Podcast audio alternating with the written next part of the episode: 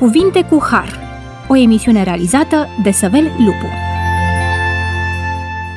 Bun venit la emisiunea Cuvinte cu Har. Sunt Săvel Lupu și împreună cu invitații mei vă mulțumim, stimați ascultători, pentru că ne-ați primit din nou în casele dumneavoastră.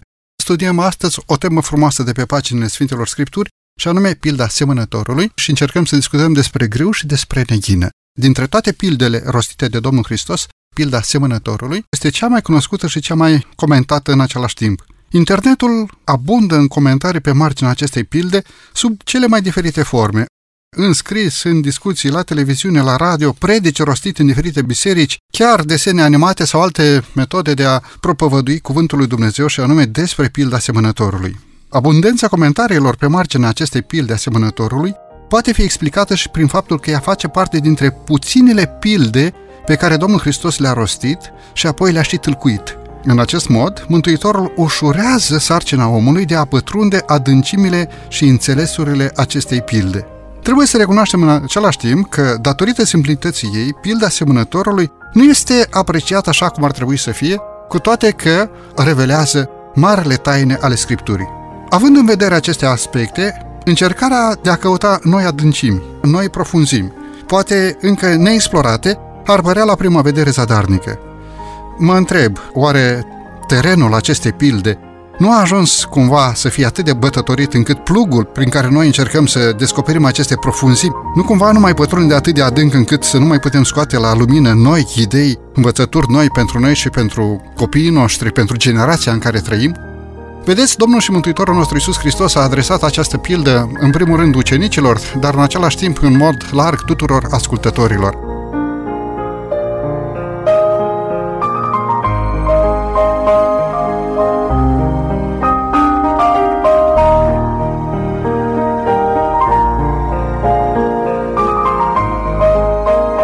Discutăm astăzi împreună cu domnul pastor Dascălul Viorel. Bine ați venit la microfonul emisiunii Cuvinte cu Har. Bine v-am găsit, mulțumesc pentru invitație. Și cu domnul pastor Șestun Viorel, bine ați venit la microfonul emisiunii Cuvinte cu Har. Bun găsit, mulțumesc pentru invitație.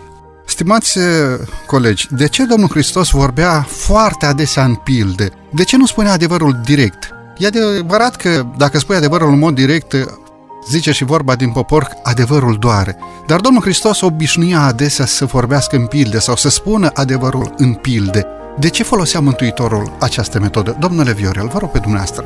Între ascultătorii Domnului Hristos erau și oameni neinstruiți, erau și oameni care nu aveau o educație religioasă, dar erau și oameni care cunoșteau mai mult din uh, viața de zi cu zi decât din uh, aplicațiile teologice. Și atunci Domnul Hristos, așa cum scrie în cartea Parabole, doamna White, Domnul Hristos folosește parabole din viața zilnică, întâmplări pe care ei le cunoșteau, situații pe care ei le trăiau, pentru a descoperi marele adevăruri ale Scripturii. În Vechiul Testament, atunci când uh, Nathan a trebuit să-i ducă o mustrare lui David, decât să-i spună adevărul direct, Dumnezeu l-a învățat și i-a dat sfatul ca să rostească o parabolă. Parabola a fost înțeleasă de David, a fost mult mai ușor de rumegat și în cele din urmă s-a făcut aplicația directă asupra sa. Prin o astfel de metodă, ascultătorul putea să priceapă un adevăr care, dacă era spus direct, era posibil să nu-l accepte. Cred că mai poate fi spus aici și faptul că adevărul întotdeauna provoacă răni adânci pentru cel care nu dorește să-l primească. De aceea, înveșmântarea adevărului într-o pildă protejează și adevărul respectiv. Mă gândesc la adevărul Scripturii și așa Biblia a fost de-a lungul timpului atât de urâtă de unii dintre conducătorii religioși. Dacă în Sfânta Scriptură n-ar fi fost un limbaj al simbolurilor, un limbaj al pildelor, atunci Biblia ar fi fost desființată. Poate nici nu mai ajungea până la noi astăzi. Mulțumesc frumos! Ar mai fi un lucru. Vă rog. Având în vedere că Mântuitorul Iisus Hristos s-a adresat prin pilde și conducătorilor vremii, dacă ar fi spus unele lucruri pe nume, aceștia ar fi avut argumente chiar să-l rețină în timpul lucrării lui, nu la final, atunci când a venit ceasul, așa cum a spus uh, însuși Isus. Deci, Isus oarecum se protejează și pe el. Spune, folosește pilde ca să înțeleagă masele, cei care sunt simple și le vorbește pe limba lor, dar pe de altă parte cei care erau vizați nu le se spunea pe nume ca nu cumva să, fie, să se revolte împotriva lui. Această întrebare este ridicată și de ucenici și în pilda pe care o discutăm astăzi, ucenicii pun chiar aceeași întrebare. Doamne, dar de ce le vorbești în pilde? Și avem răspunsul Domnului Hristos din textele din Matei, capitolul 13, de la versetul 13 la 16. Domnule Viorel, vă rog pe dumneavoastră să citiți aceste versete, dacă nu le am aici la îndemână, de aceea le vorbesc în pilde, pentru ca ei, măcar că văd, nu văd și măcar că aud, nu aud și nici nu înțeleg. Și cu privire la ei se împlinește prorocia lui Isaia care zice Veți auzi cu urechile voastre și nu veți înțelege, veți privi cu ochii voștri și nu veți vedea, căci inima acestui popor s-a împietrit, au ajuns tari de urechi și au închis ochii ca nu cumva să vadă cu ochii, să audă cu urechile și să înțeleagă cu inima, să se întoarcă la Dumnezeu, să-i vindec. Dar ferice de ochii voștri care văd și de urechile voastre care aud. Iar în versetul 10 din același capitol Matei 13 ne este spus, sau le este spus ucenicilor, pentru că vouă v-a fost dat să cunoașteți tainele împărăției cerurilor, iar lor nu le-a fost dat. Celui ce are îi se va da și va avea de prisos, iar cel ce n-are îi se va lua chiar și ceea ce are. În răspunsul Domnului Hristos este adăugată această frază tainele împărăției cerurilor. Deci Domnul Hristos cumva răspunde la întrebarea ucenicilor spunând că celui ce are îi se va mai da, celui ce n-are îi se va lua și ceea ce are. Și apoi vorbește despre aceste taine ale împărăției cerurilor. Domnilor colegi, ce sunt aceste sau care sunt aceste taine ale împărăției cerurilor? Între ascultătorii Domnului Hristos erau multe persoane neinițiate în adevăr. Erau persoane care erau de pe țărmul lacului Galilei în mod special, pentru că de cele mai multe ori lor li s-a adresat, și oamenii aceștia nu aveau cunoștință despre adevăr, nu aveau niciun minim elementar cu privire la doctrină. Și atunci Domnul Hristos, pentru ca să rețină mai ușor, fac o paranteză, pilda are și darul acesta de a ajuta pe cel care ascultă să rețină mai ușor adevărul, Domnul Hristos a zis, uite, pentru că voi sunteți începători, spre deosebire de ucenici, care nu erau începători, ucenici aveau ABC-ul religiei, Domnul Hristos vorbește în pildă și ucenicii într-un fel s-au supărat și au zis, da, și nouă ne vorbești în pildă? Și Domnul le spune, da, pentru voi într-adevăr e prea simplu, pentru că voi sunteți printre cei care știți tainele. Era vorba de taina mântuirii, ucenicii știau despre lucrul acesta. Taina întrupării, să nu uităm faptul că chiar ucenicii au spus, noi credem că tu ești Fiul lui Dumnezeu venit din cer. Taina răscumpărării, planul pe care l-a făcut Dumnezeu pentru ca păcatul să fie eradicat de pe fața pământului, taina morții Domnului Hristos și a învierii sale și așa mai departe, sunt lucruri pe care ucenicii le-au aflat și le știau, spre deosebire de oamenii simpli care nu știau lucrurile. Mulțumesc frumos! Este cumva aici vorba de niște mistere pe care Domnul Hristos n-ar fi vrut să le descopere ucenicilor sau ascultătorilor? Sau este simplu vorba de faptul că ei nu puteau să poarte aceste adevăruri sau nu ajunsese încă la această capacitate de a putea să înțeleagă adevărurile despre Împărăția lui Dumnezeu, adevărurile despre întrupare, taina planului de mântuire, taina fără de legii. Toate acestea sunt prezente în această pildă. Mulțumesc, vă rog! Ucenicii cred că nu erau pregătiți ca să, să înțeleagă aceste lucruri. Pentru că Mântuitorul atunci când le vorbea despre împărăția lui, ei o vedeau instaurată pe pământ.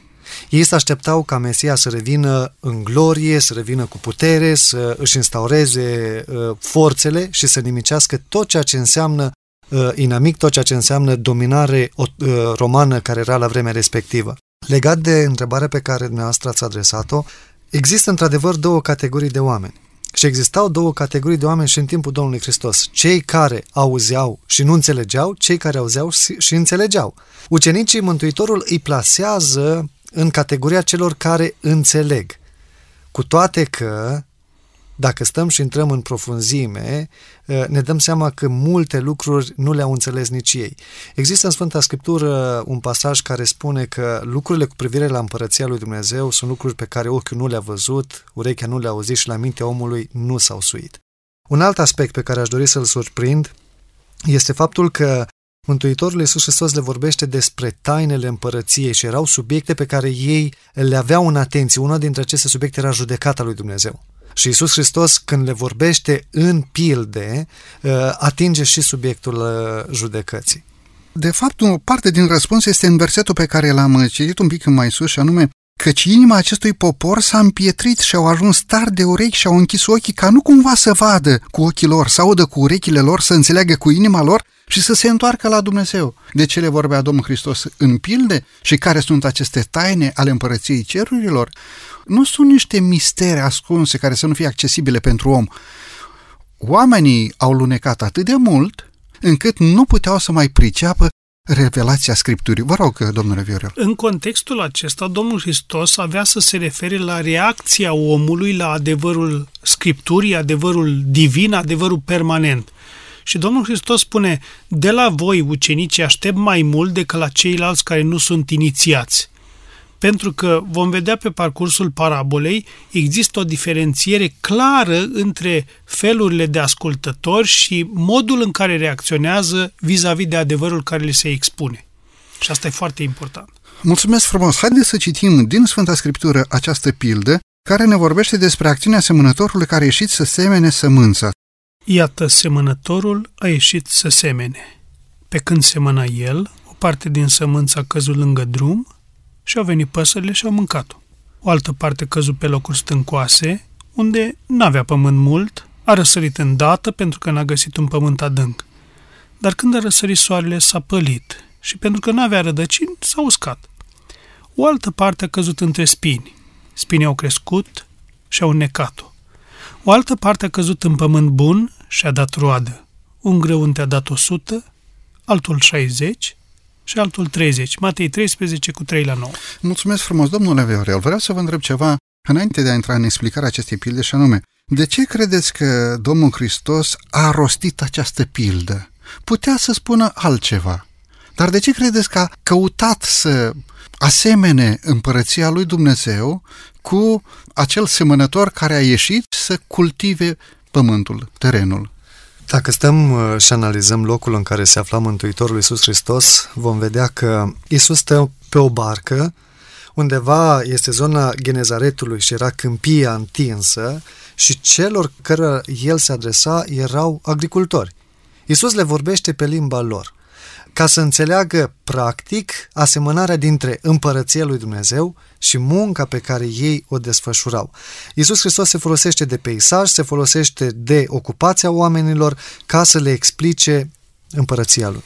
Mulțumesc! Haideți ca înainte de prima pauză muzicală să spunem câteva cuvinte ce fel de metodă sau ce aveau ucenicii sau ascultători în minte atunci când Mântuitorul le vorbește despre semănat, semănatul seminței. Domnule Viorel, Vă rog pe dumneavoastră. Vedeți, în ziua de astăzi agricultura este specializată ca să fie punct ochit, punct lovit. Adică fiecare boabă trebuie să intre sub sol. Semănătorile care sunt astăzi inventate și cu care se lucrează plasează direct bobul în sol.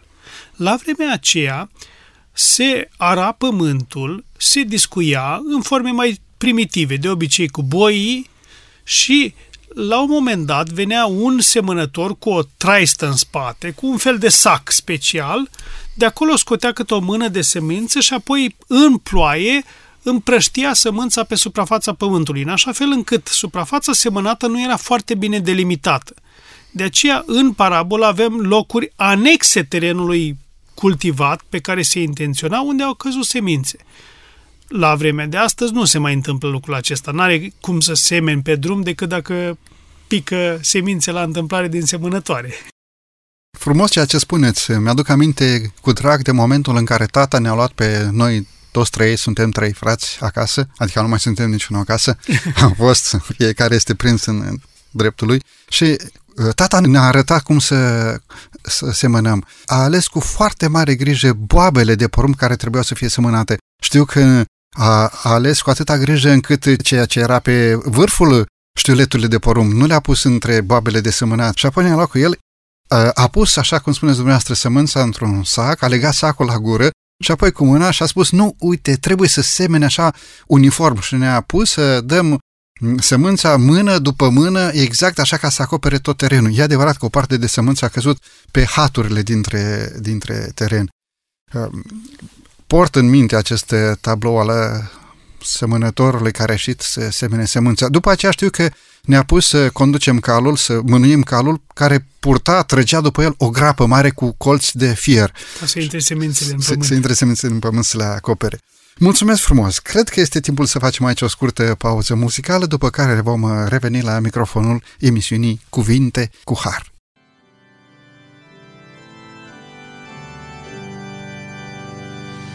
Slăviți pe cel prea înalt, cu al inimilor vezi.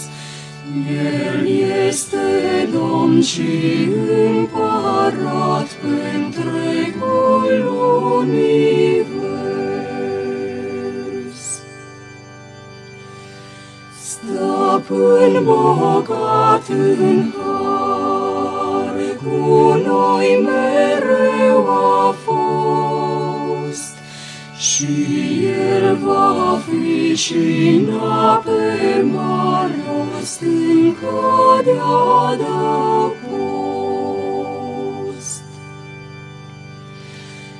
Veniți să ne închinăm înaintea Domnului,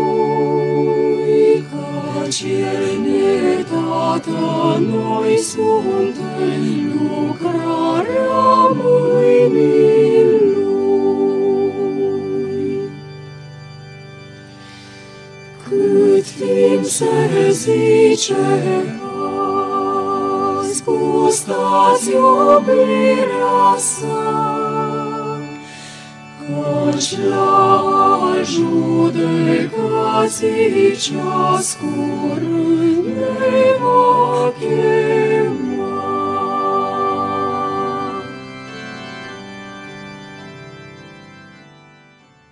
După această frumoasă pauză muzicală ne-am întors la microfonul emisiunii Cuvinte cu Har. Discutăm astăzi împreună cu domnul pastor Dascălul Viorel și cu domnul pastor Șestun Viorel subiectul Pilda semănătorului, despre grâu și despre neghină.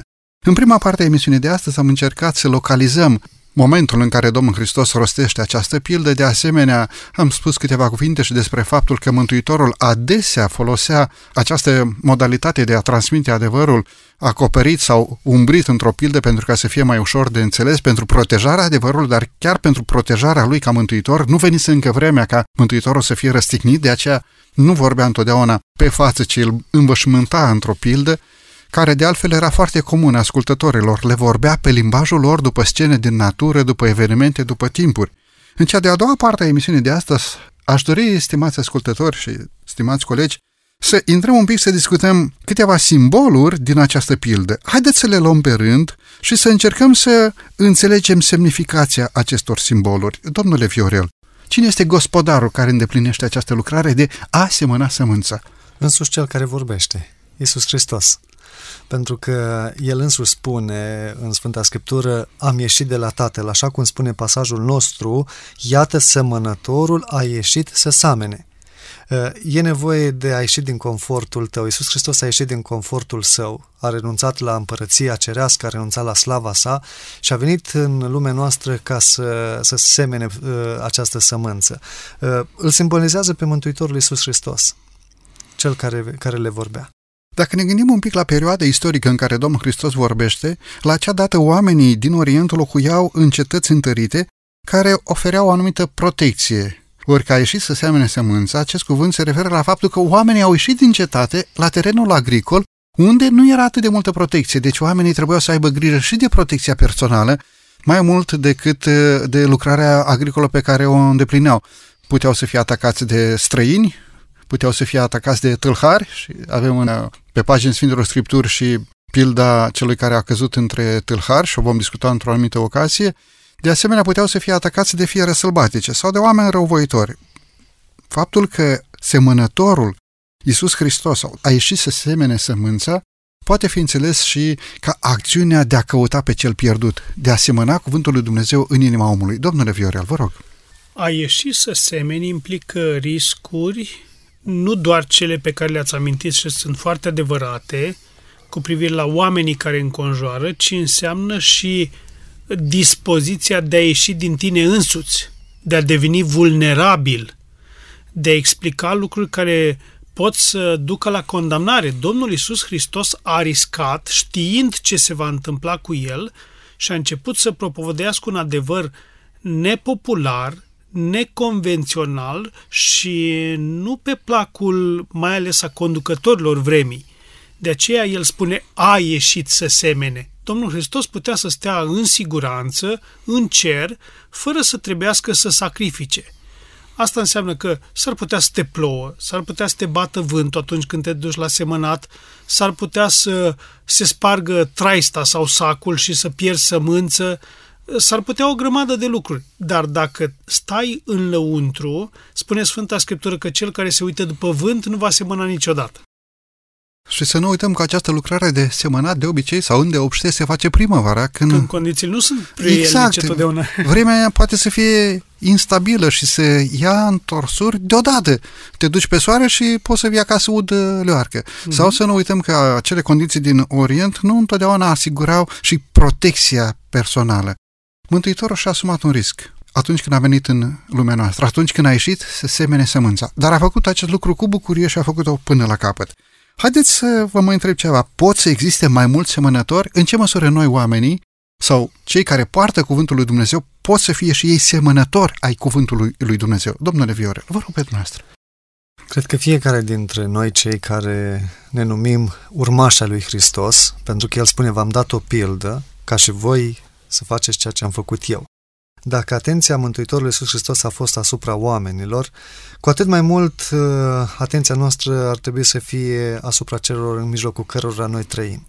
Eu pot fi un semănător care să iasă la semănat la timpul potrivit, asumându-mi toate riscurile, așa cum spunea colegul meu.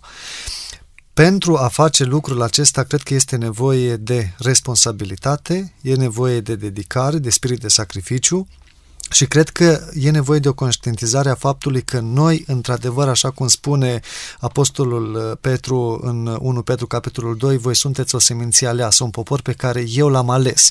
Fiind ales de Dumnezeu, dându-ne o misiune clară, cred că fiecare om ar trebui să conștientizeze uh, această datorie de a fi semănător în mijlocul celor oamenilor care trăiește. Mulțumesc, vreau să mai adaug aici o imagine și anume, cine crede că poate să semene cuvântul lui Dumnezeu dintr-un scaun comod sau dintr-un fotoliu comod, din biserică, din catedrală sau știu eu, din oricare alt loc în care să fii în confortul tău propriu, cred că acea persoană trăiește o mare amăgire și în același timp s-ar putea să amăgească pe alții. Mai este un aspect care cred că ar trebui surprins. Ca să, să fii un bun agricultor, trebuie să cunoști solul. Te poți numi semănător uh, și să faci agricultură pe calculator. Acolo se tinde, dar totdeauna se constată că sunt anumite erori. Cei mai buni agricultori sunt aceia care știu ce sămânță să pună în solul potrivit. Există sol în care ai umiditate mai mare, există sol în care... Și vom discuta, pentru că pilda este foarte explicită în, în ceea ce privește solul. De aceea cred că un aspect ca să fii și tu la rândul tău semănător, trebuie să cunoști ce fel de sămânță pui în solul respectiv. Nu doar din carte, cu nu toate doar. că e foarte bună și cartea, să devii un inginer agronom foarte bine documentat, dar și din experiență, să fii semănat cu propriile mâini. Acolo, în anii copilărie, să fii astupat sămânța cu sapa și apoi să fii îngrijit planta respectivă. Domnule Dascolo, domnule Viorel. Vedeți, ați amintit de faptul că nu numai unul singur seamănă. Aș putea spune că Domnul Hristos este înainte mergătorul și este modelul. Mi-aduc aminte când eram mic, uh, pentru că am trăit cam în aceeași zonă, am copilărit în aceeași zonă cu domnul pastor Săvel Lupu, se obișnuia să se meargă la clacă. A, adică nu lumea... mergea, da, nu mergea unul singur. Foarte interesant lucrul ăsta, ci mergeau 3-4 în așa fel încât să prindă toată lățimea terenului. De ce? Pentru că dacă seamănă unul singur, e mai greu să păstreze limitele terenului. Așa sunt 3-4 și ei acoperă toată suprafața, așa fel încât merg cu toată suprafața odată nefiind locuri în care se seamnă prea mult sau locuri în care se seamnă prea puțin. Și aplicația este foarte interesantă. Dumnezeu ne cheamă să fim coechipieri, să facem clacă cu El în semănarea cuvântului. El ne-a arătat cum se face, El ne-a dat sămânța, ne-a pus în traistă fiecăruia și spune, acum ai văzut cum am făcut eu? Fă și tu. Frumos ceea ce spuneți. Mi-aduc aminte și parcă văd și acum un teren semănat de mai mulți profesioniști, să spun așa. În linie. Aveau atât, aveau atât de multă experiență și totuși, când au răsărit plantele, porumbul, într-o parte era mai des, unde se întâlnea unde ce semăna cel din stângă cu cel exact, din dreapta. Era o exact. suprafață. Era o suprafață unde era mai des. Da, Bun, adevărat. haideți să facem un pas înainte, să ne oprim un pic și asupra ce este sămânța. De ce folosește Domnul Hristos această pildă a semănătorului care a ieșit să semene sămânța? Putea să vorbească despre altceva. Totuși a ales să vorbească despre sămânță. Ce este această sămânță? Domnule Șestun, vă rog. Biblia ne spune foarte clar, începând cu versetul 18, Mântuitorul spune, ascultați dar ce înseamnă pilda semănătorului. Și spune versetul 19 mai departe, când un om aude cuvântul privitor la împărăție și nu-l înțelege, vine cel rău și răpește ce a fost semănat în inima lui. Având în vedere că vorbim despre ceva ce a fost semănat, sămânța este cuvântul lui Dumnezeu. Și începând cu versetul 20, este explicat foarte clar, sămânța căzut în locuri stâncoase este cel ce aude cuvântul. Vorbim din nou, întâlnim cuvântul lui Dumnezeu. Sămânța este cuvântul lui Dumnezeu pe care Evanghelia, vestea bună a salvării, vestea mântuirii lui Isus Hristos. Îmi place și versetul din 1 Petru, capitolul 1, versetul 23, care ne spune că ați fost născuți dintr-o sămânță care nu poate putrezi prin cuvântul lui Dumnezeu, care este viu și care rămâne în voi. Exact ca sămânța de porumb sau altfel de sămânță, sămânța de griu care este pusă și rămâne în teren. Vă rog, vă rog frumos. Ați citat din 1 Petru, îmi place versetul pentru că are o, o expresie, nu poate putrezi. Sămânța pe care o are semănătorul în lucru, dacă o ține în sac și e umiditate foarte mare, poate putrezi. Dacă stă în pământ și nu sunt condiții prielnice, adică dacă are umiditate și nu are căldură, ea poate putrezi. Ați întrebat de ce sămânța și nu altceva? De ce Domnul Hristos nu a folosit un alt element? Sămânța, în momentul în care este pusă în pământ, devine ceva viu. În sac ea poate sta și fac o paranteză, au existat situații în care s-au găsit în piramidele egiptene boabe de grâu care au rezistat 4000 și ceva de ani. În pământ, sămânța ori crește, ori moare. De aceea, parabola are un, un rol și o însemnătate dinamică.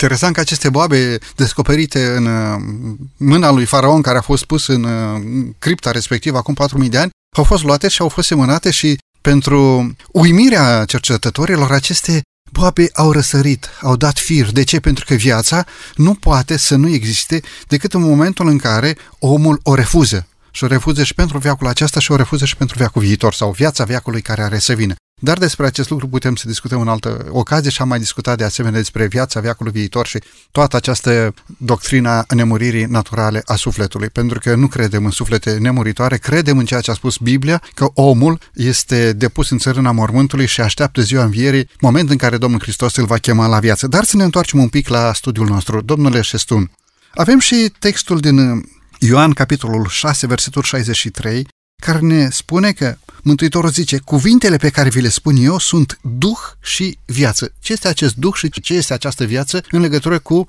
ceea ce Mântuitorul zice, cuvântul meu sau cuvintele pe care vi le spun eu? Tot Mântuitorul Iisus Hristos a spus, cine mă are pe mine are viața.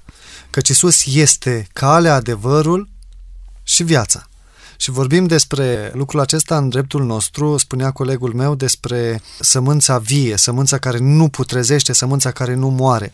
Tot uh, cuvântul Dumnezeu spune, voi sunteți epistole vii. Asta înseamnă să ai viață în tine, asta înseamnă să-L ai pe Iisus Hristos, înseamnă să-L ai pe Dumnezeu în inima ta și dacă stăm și gândim, având în vedere că Mântuitorul Iisus Hristos vorbește despre împărăția Lui, vorbește despre viața veșnică, acolo cred că este punctul central asupra căreia se îndreaptă explicația lui Isus. Mulțumesc frumos! Înainte de pauză muzicală vreau să mai prindem doar un singur aspect și anume pământul. Pilda ne vorbește și despre semănător, ne vorbește și despre sămânță, dar ne vorbește și despre pământul în care această sămânță este aruncată sau cade. Înainte de pauză și înainte de a vedea diferite tipuri de soluri în care a căzut sămânța, în deopște, ce reprezintă pământul din pildă? Pământul reprezintă reacția ascultătorului la mesajul care este transmis. Este inima omului care poate să primească sau să respingă adevărul. Poate să primească total adevărul, vom vorbi mai târziu, sau poate primi o anumită parte din adevăr. Uh, în Ieremia, cuvântul lui Dumnezeu spune Desțeleniți-vă un ogor nou și nu semănați între spini, tăiați-vă împrejur inima. Deci inima este locul în care cuvântul trebuie să prindă rod. Dacă inima omului este împietrită și termenul este foarte corect și sugestiv, dacă în loc de pământ s-a transformat în rocă, în stâncă, în piatră, normal că acea inimă nu are cum să aducă roadă la cuvântul pe care Dumnezeu îl transmite. Frumos! De asemenea și profetul Osea are un verset deosebit Semănați potrivit cu neprihănirea și veți secera potrivit cu îndurarea. Desțeleniți-vă un ogor nou.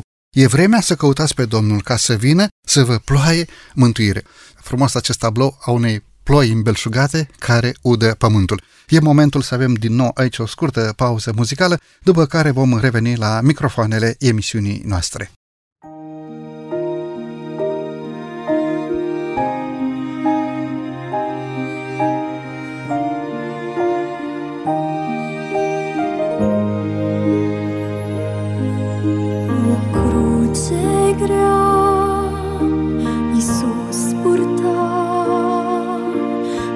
locul meu și locul tău. Suia calvarul fiu de Dumnezeu.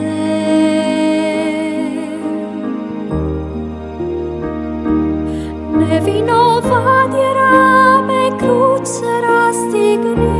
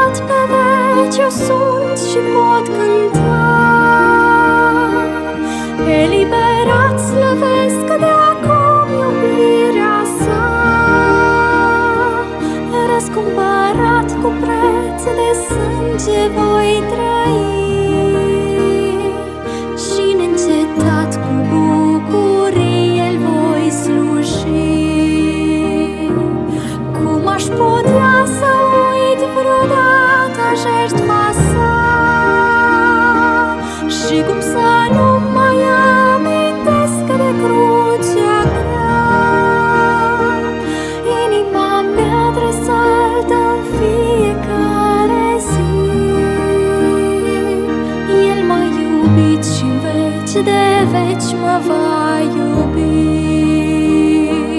Ce bucurie, ce pace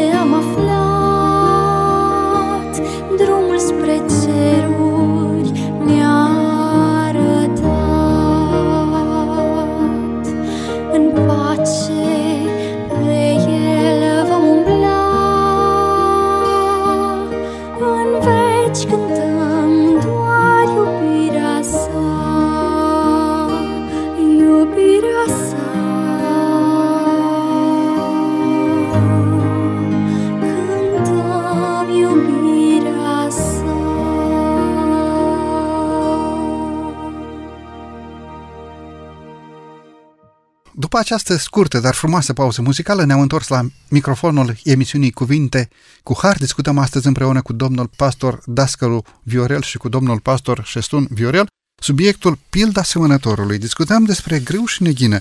Discutăm despre acțiunea lui Dumnezeu de a semăna cuvântul său în inima omului. În prima parte a emisiunii de astăzi am uh, creionat un cadru în care Domnul și Mântuitorul nostru Isus Hristos a rostit această pildă, iar în cea de-a doua parte a emisiunii am încercat să intrăm în interpretarea simbolurilor. Am încercat să descoperim cine este semănătorul, am dorit să vedem cine este sămânța, de asemenea am încercat să spunem câteva cuvinte și despre pământul în care sămânța a căzut. Acestea trei, semănătorul, sămânța și pământul, reprezintă simboluri principale ale acestei pilde. În parabolă întâlnim și alte simboluri secundare. Întâlnim drumul, întâlnim păsările, întâlnim pământul stâncos sau stânca, întâlnim soarele, spinii, rodul. Iată pentru cea de-a treia parte a emisiunii câteva lucruri pe care dorim să le discutăm. Care este semnificația acestor simboluri secundare? Drumul, păsările, stânca, soarele, locul unde cade uh, sămânța? Vă rog. M-aș referi întâi la drum. Drumul înseamnă un teren care la un moment dat poate fi prielnic pentru agricultură, dar tot bătătorit, tot călcat în picioare, se transformă într-un sol dur, atât de dur încât devine aproape impermeabil și pentru apă și impermeabil și pentru sămânță. Oamenii își fac drumuri în viața lor datorită obiceiurilor pe care le au. Obiceiuri nesănătoase, practici nesănătoase, cu cât acestea au fost mai mult împământenite, cu atât terenul devine drum. Când semeni în drum, din drum semeni, din drum scoți, zice o vorbă românească, adică ca în drum. Nu iese nimic. În parabolă, cei care sunt asemănați cu drumul sunt oamenii care pur și simplu sunt dezinteresați, sunt nepăsători, sunt oamenii care nu reacționează absolut în niciun fel la cuvântul lui Dumnezeu. Sunt pur și simplu inapți de a face ceva și nedoritori de a face ceva. Când un om aude cuvântul, spune versetul Scripturii, privitor la împărăție și nu-l înțelege, Sămânța căzută lângă drum sunt acei oameni care nu înțeleg. Vorbeam la începutul uh, emisiunii despre categoria de oameni care înțeleg și cei care nu înțeleg. Și nu numai că nu înțeleg, spune că vine cel rău. Uh, probabil că aici este un răspuns la una dintre întrebările dumneavoastră dacă mai sunt și semănători. Sunt semănători buni și sunt semănători răi. Pentru că spune că vine cel rău și răpește ce a fost semănat în inima lui. Cu alte cuvinte, ai un bagaj de informații, îți este furat. Dacă ar fi să mă refer la sămânța căzută lângă drum, cred că este o sămânță aparent aruncată în vânt. Cine aruncă sămânța pe drum? Probabil că ați văzut, mergând în spatele tractoarelor, mai cad, mai cad semințe de, de porumb, de grâu. Acea sămânță se pierde, o mănâncă păsările și dacă ar fi ca să luăm o paralelă, ea este răpită uh, și ceea ce este interesant, ce a fost sădit în inima lui, nu numai când a înțeles, dar ți-a fost luat și, și bagajul informațional pe care l-ai avut. Aș vrea să mai pun în fața dumneavoastră un anumit tablou, și anume faptul că acolo unde pământul este bătătorit în drum, de obicei pe unde merg roțile tractoarelor sau alte utilaje agricole, pământul se face atât de tare astfel încât în momentul în care plouă, acolo se adună apa, se fac niște băltoaci. Și din băltoaca respectivă sau din locul respectiv în care este adunată apa, dacă treci cu viteză, s-ar putea să-i stropești pe cei de lângă jurul tău. În loc să semeni cuvântul lui Dumnezeu, s-ar putea să-i împroști pe cei de lângă tine și aceasta, în loc să fie binecuvântare, s-ar putea să fie un blestem pentru altul. De aceea, Mântuitorul zice că cei care sunt simbolizați prin sămânța care pică, cade, este aruncată în drum, nu pot să primească cuvântul lui Dumnezeu, pentru că nu au cum terenul inimii este atât de bătătorit încât cuvântul lui Dumnezeu nu mai prinde. De fapt, sunt mai mulți oameni, sunt mai multe categorii de oameni care pot fi caracterizați prin această sămânță căzută lângă drum. Sunt oamenii superficiali, sunt cei pătimași, sunt oamenii care, datorită anumitor pofte, n-au cum să prindă cuvântul lui Dumnezeu. Dar haideți să facem un pas înainte și să ne oprim un pic, pentru că și timpul ne grăbește, asupra acelora care sunt simbolizați de sămânța căzută aruncată în locuri stâncoase. Am vorbit puțin mai înainte de faptul că drumul reprezintă un teren bun, dar care s-a împietrit oarecum. Aici Domnul Hristos se referă la cei care sunt împietriți de albinelea.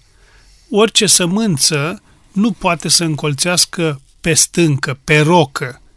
Are nevoie de sol pentru ca să aibă din ce să-și extragă nutrienții. Cei care sunt reprezentați de locuri stâncoase spune un gând frumos în Matei 13 cu 20, ei primesc Evanghelia îndată și cu bucurie. Deci, pe moment, s-ar putea să vezi ca o reacție. Ei sunt ușor de convertit, numai că religia lor este superficială, este de suprafață. Sămânța din stâncă nu poate să pătrundă în adâncime și nu poate rezista vremii. Din punctul acesta de vedere, atunci când uh, un om este în categoria aceasta, trebuie să aibă în vedere faptul că trebuie neapărat să găsească între stânci și sol. Ați văzut braze, ați văzut copaci și jnepeni care cresc pe soluri stâncoase. Dar acolo există câtuși de puțin pământ care reține puțină apă, care reține substanțe nutritive ca totuși planta aceea să aibă viață. Dacă nu e decât stâncă, planta moare. Am văzut de asemenea și brazi care pentru vreme au rezistat la furtuni deosebite, dar în momentul în care asupra locului respectiv sau muntelui respectiv s-a abătut o furtună groaznică, acei brazi seculare au fost desrădăcinați și mm-hmm. este o priveliște teribilă. Să vezi cum un brad atât de mare este căzut la pământ. Reprezentând poate un credincios care a rezistat luni de rând sau poate ani de rând unor anumite tentații, dar nebiruite, aceste tentații l-au biruit pe inima el. Inima lui s-a împietrit. S-a împietrit, s-a împietrit atât de, ca inima lui Faraon, care s-a împietrit atât de mult înaintea lui Dumnezeu, încât Dumnezeu nu a putut să lucreze pentru binele lor, pentru binele lui și pentru binele poporului egiptean. De fapt, am fost întrebat de mai multe ori, cum adică Dumnezeu a împietrit inima lui Faraon? Împietrește Dumnezeu inima lui Faraon? Ei bine, nu discutăm despre inima lui Faraon, dar discutăm despre pământ împietrit punem o bucată de pământ în fața soarelui și punem o bucată de ceară în fața soarelui și același soare, pământul, îl împetrește, iar ceara o topește. Depinde ceea ce este inima omului. Dacă este un pământ bun, cuvântul lui Dumnezeu s-ar putea să se prindă. Dacă este un lut, un vas uh, făcut din pământ dur, piatră, s-ar putea ca să refuze cuvântul lui Dumnezeu. De fapt, spune cuvântul lui Dumnezeu, să iau din voi inima de piatră și să vă dau o inimă de carne. Vă rog, domnule Șestun. Versetul 21 spune, ca o continuare la ceea ce citea colegul meu, dar n-are rădăcină în el. El ține până la o vreme și cum vine un necaz sau o prigonire, din pricina cuvântului se leapădă îndată de el. Primește conștient cuvântul lui Dumnezeu și tot conștient se leapădă de el. Rădăcina Uh, ține de tine cât de înrădăcinat vrei să fii în cuvântul lui Dumnezeu. Dacă este doar la nivel sentimental, pentru că sunt foarte mulți oameni care aud de cuvântul lui Dumnezeu, oh, ce, ce bine și entuziasmat și crește uh, inima și zic, gata, vreau, mă pocăiesc, îl accept pe Dumnezeu. Și vine o încercare în viața lor și zice, a, dar uh, eu credeam dar chiar că așa? e doar, doar frumos, pentru că spune, într-adevăr, viața și procesul uh, unei semințe, dacă îl luăm, ea trebuie să reziste și la ploaie, și la vânt, și la vreme bună, și la vreme rea, și la soare dogoritor. Dacă are rădăcină, va supraviețui. Dar aici spune cuvântul Dumnezeu, dar n-are rădăcină în el. Cu alte cuvinte, se leapădă într-o formă conștientă atunci când necazul vine în viața lui.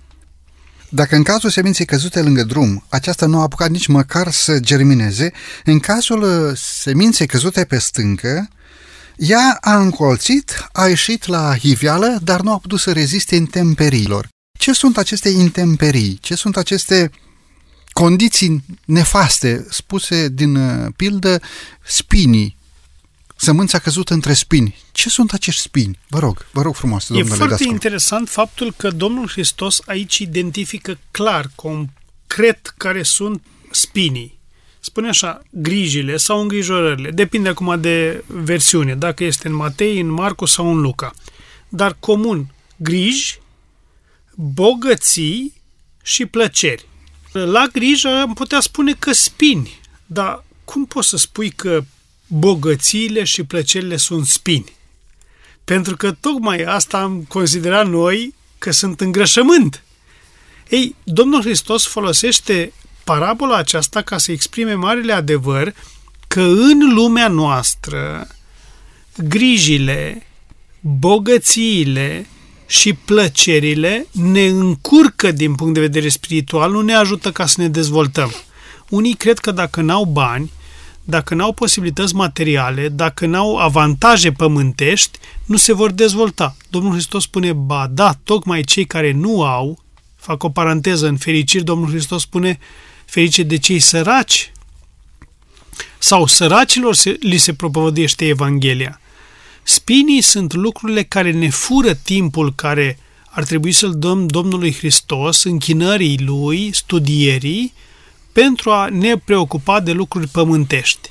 De aceea spinii sunt paraziții care ne termină din punct de vedere spiritual și, în final, spune Domnul Hristos, sămânța aceasta care a încolțit și care dădea o anumită perspectivă, moare, este înnăbușită. Surprinzătoare această idee și anume faptul că bogățiile pot să fie considerate ca niște spini care se opun înaintării celui credincios pe drumul credinței. Și totuși, în Sfânta Scriptură avem multe exemple de oameni bogați care au fost credincioși cu toată inima înaintea lui Dumnezeu. Amintiți-vă un pic de Avraam sau de Iov sau de Daniel sau alți mari bărbați al lui Dumnezeu care au avut mari posesiuni sau mari binecuvântări din partea lui Dumnezeu. Ce face deosebirea între unul bogat care slujește pe Dumnezeu și unul de asemenea bogat, dar care nu slujește pe Dumnezeu? Vă rog. Cred că cel mai important uh, nu este cât ai, ci cum te raportezi la ceea ce ai. Uh, este la fel de important și cum ai dobândit ceea ce ai. Dacă ai uh, conștiința, cugetul curat înaintea lui Dumnezeu, atunci asta se numește binecuvântare. Te bucuri de ceea ce Dumnezeu ți-a oferit ca binecuvântare. Oamenii de pe care dumneavoastră i-ați menționat sunt oameni care au obținut în urma binecuvântării acele bunuri și au știut cum să se raporteze. Într-adevăr, noi ca popor român avem o problemă, materialismul, cred că este o problemă și avem un, un, un simț al proprietății mult prea dezvoltat. Ne legăm de lucrurile materiale și cuvântul lui Dumnezeu spune că acolo unde este comoara voastră, acolo este și inima voastră.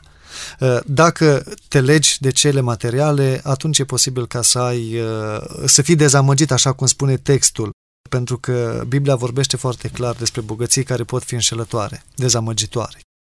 Mântuitorul rostește aceste câteva cuvinte memorabile. Uitați-vă cu băgare de seamă cum cresc crinii de pe câmp.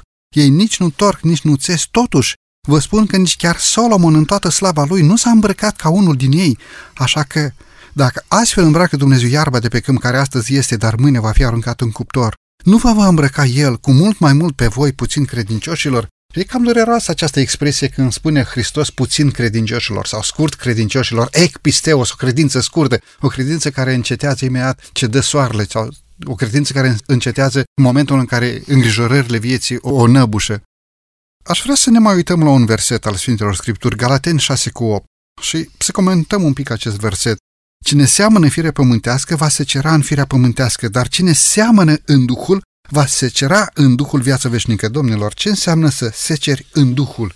Dacă lucrezi cu Dumnezeu în Duhul Sfânt, atunci rezultatul va fi pe măsura investiției. Pentru că Biblia spune ce seamănă omul, aceea va secera. Cine seamănă în firea pământească va secera în firea pământească. Mai concret, dacă eu semăn mărăcini, n-am cum să trăier grâu. Și asta trebuie să fie foarte clar. Noi ne-am așteptat de multe ori ca să iasă ceva bun dintr-o investiție proastă. Ori Domnul Hristos spune foarte clar, gândiți-vă la aspectul acesta, când tu semeni în firea pământească, normal că rezultatul este ceea ce ai semănat. Dacă tu semeni Duhul Sfânt, dacă tu semeni Evanghelie, dacă tu semeni adevăr, adevărul se va mulți. Acesta este principiul pe care Dumnezeu îl rostește de mai multe ori în Sfânta Scriptură. Să nu ne așteptăm la altceva decât am semănat. Cred că ar trebui pus accentul pe ceea ce textul surprinde. Cine seamănă în firea pământească va secera în firea pământească putrezirea. E accentuat lucrul acesta. Dar cine seamănă în Duhul va secera în Duhul viața veșnică. Este simplu. Te axezi de lucrurile pământești și lucrezi după firea pământească, să nu te aștepți la altceva decât la putrezire. Și așa cum spune cuvântul Dumnezeu, toți suntem datori cu o moarte. Dar Dumnezeu oferă și alternativa vieții veșnice. De fapt, a semăna în Duhul este ceea ce spunea Mântuitorul, și anume ca pă- sămânța să cadă, să fie semănată în pământul bun. A semăna în Duhul înseamnă a fi semănat în pământul bun. Ne apropiem de încheiere, mai avem doar două minute. Ce înseamnă acest pământ bun? semănat în Duhul într-un pământ bun, într-un teren bun, într-un teren care aduce roade. Vă rog frumos? S-ar putea de multe ori să ne scuzăm cu privire la ceea ce se întâmplă în jurul nostru, cu privire la vreme, la mediu și să spunem datorită mediului noi n-am ieșit ceea ce trebuie. Cei asemănați cu pământul bun nu sunt scutiți de greutăți, au și ei probleme, au și ei necazuri, dar în inima lor cuvântul răsare și nu doar răsare, merge până la maturitate, dând și rod. Și asupra acestui lucru Mântuitorul zăbovește. Rod care poate însemna 30 de boabe, 60 de boabe sau 100% boabe, în funcție de capacitățile fiecăruia și în talanți. Domnul Hristos spune, unuia i-a dat 1, la altul a dat 2, la altul a dat 5. Dar Dumnezeu laudă pe cei care ajung la maturitate și aduc rod. O ultimă întrebare, domnilor, și anume, un pământ rău, un teren stâncos, un teren bătătorit, un teren măștinos, un teren cu spini, poate să ajungă vreodată un teren roditor? Este speranță că prin, prin anumite lucrări ale Duhului Sfânt o astfel de inimă să fie transformată ca omul să primească cuvântul lui Dumnezeu și după cum spuneați să aducă rod? Vă rog, uh, domnule Șestun. Cred că fiecare dintre noi uh, suntem liberi ca să alegem. Dacă vrei ca să ai inima împietrită, vei rămâne cu inima împietrită. Dacă Dumnezeu este Cel care schimbă și eu cred în schimbarea posibilă a omului prin puterea lui Dumnezeu. Însă să nu uităm, nu este suficient ca să auzi cuvântul lui Dumnezeu, să-l înțelegi, dacă îl ții doar pentru tine. Uh, cred că transformarea vine în momentul în care tu aduci rod. Și aici faptul că dă 160-30 nu este un uh, standard pe care fiecare trebuie să-l îndeplinească și în felul acesta ești considerat o sămânță bună. Fiecare aduce rod după capacitatea pe care Dumnezeu i-a dat-o. Mulțumesc tare mult! Mă bucur de acest da hotărât pe care ați spus. Cred că un om care a fost supus patimilor și poftelor poate să devină un om în care cuvântul lui Dumnezeu să fie semănat. Domnilor colegi, domnule Dascălov, vă mulțumesc pentru prezența dumneavoastră în emisiune. Mulțumesc. De asemenea, domnule Viorel, domnule Șestun, mulțumesc pentru prezența dumneavoastră în emisiunea de astăzi. Mulțumesc. Stimați ascultători, doresc să închei cu această rugăminte, cu această scurtă rugăciune. Doamne, pregătește Tu în fiecare zi ogorul inimii noastre. Curăță-l de orice stâncă a egoismului. Desțelenește-l permanent. Desțelenește un pământ bătătorit într-un ogor nou. Desțelenește-l de prejudecăți. Smulge toți spinii din inima noastră, din firea noastră pământească. Apoi, te rugăm, Doamne, seamănă în el cuvântul lui Dumnezeu. Să trăim o viață pentru slava Ta. Vă mulțumim, stimați ascultători, pentru că timp de 50 de minute ne-ați primit din nou în casa dumneavoastră.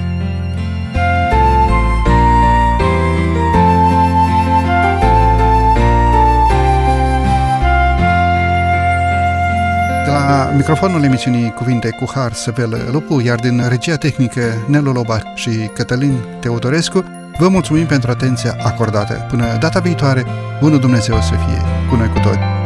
La revedere și numai bine tuturor!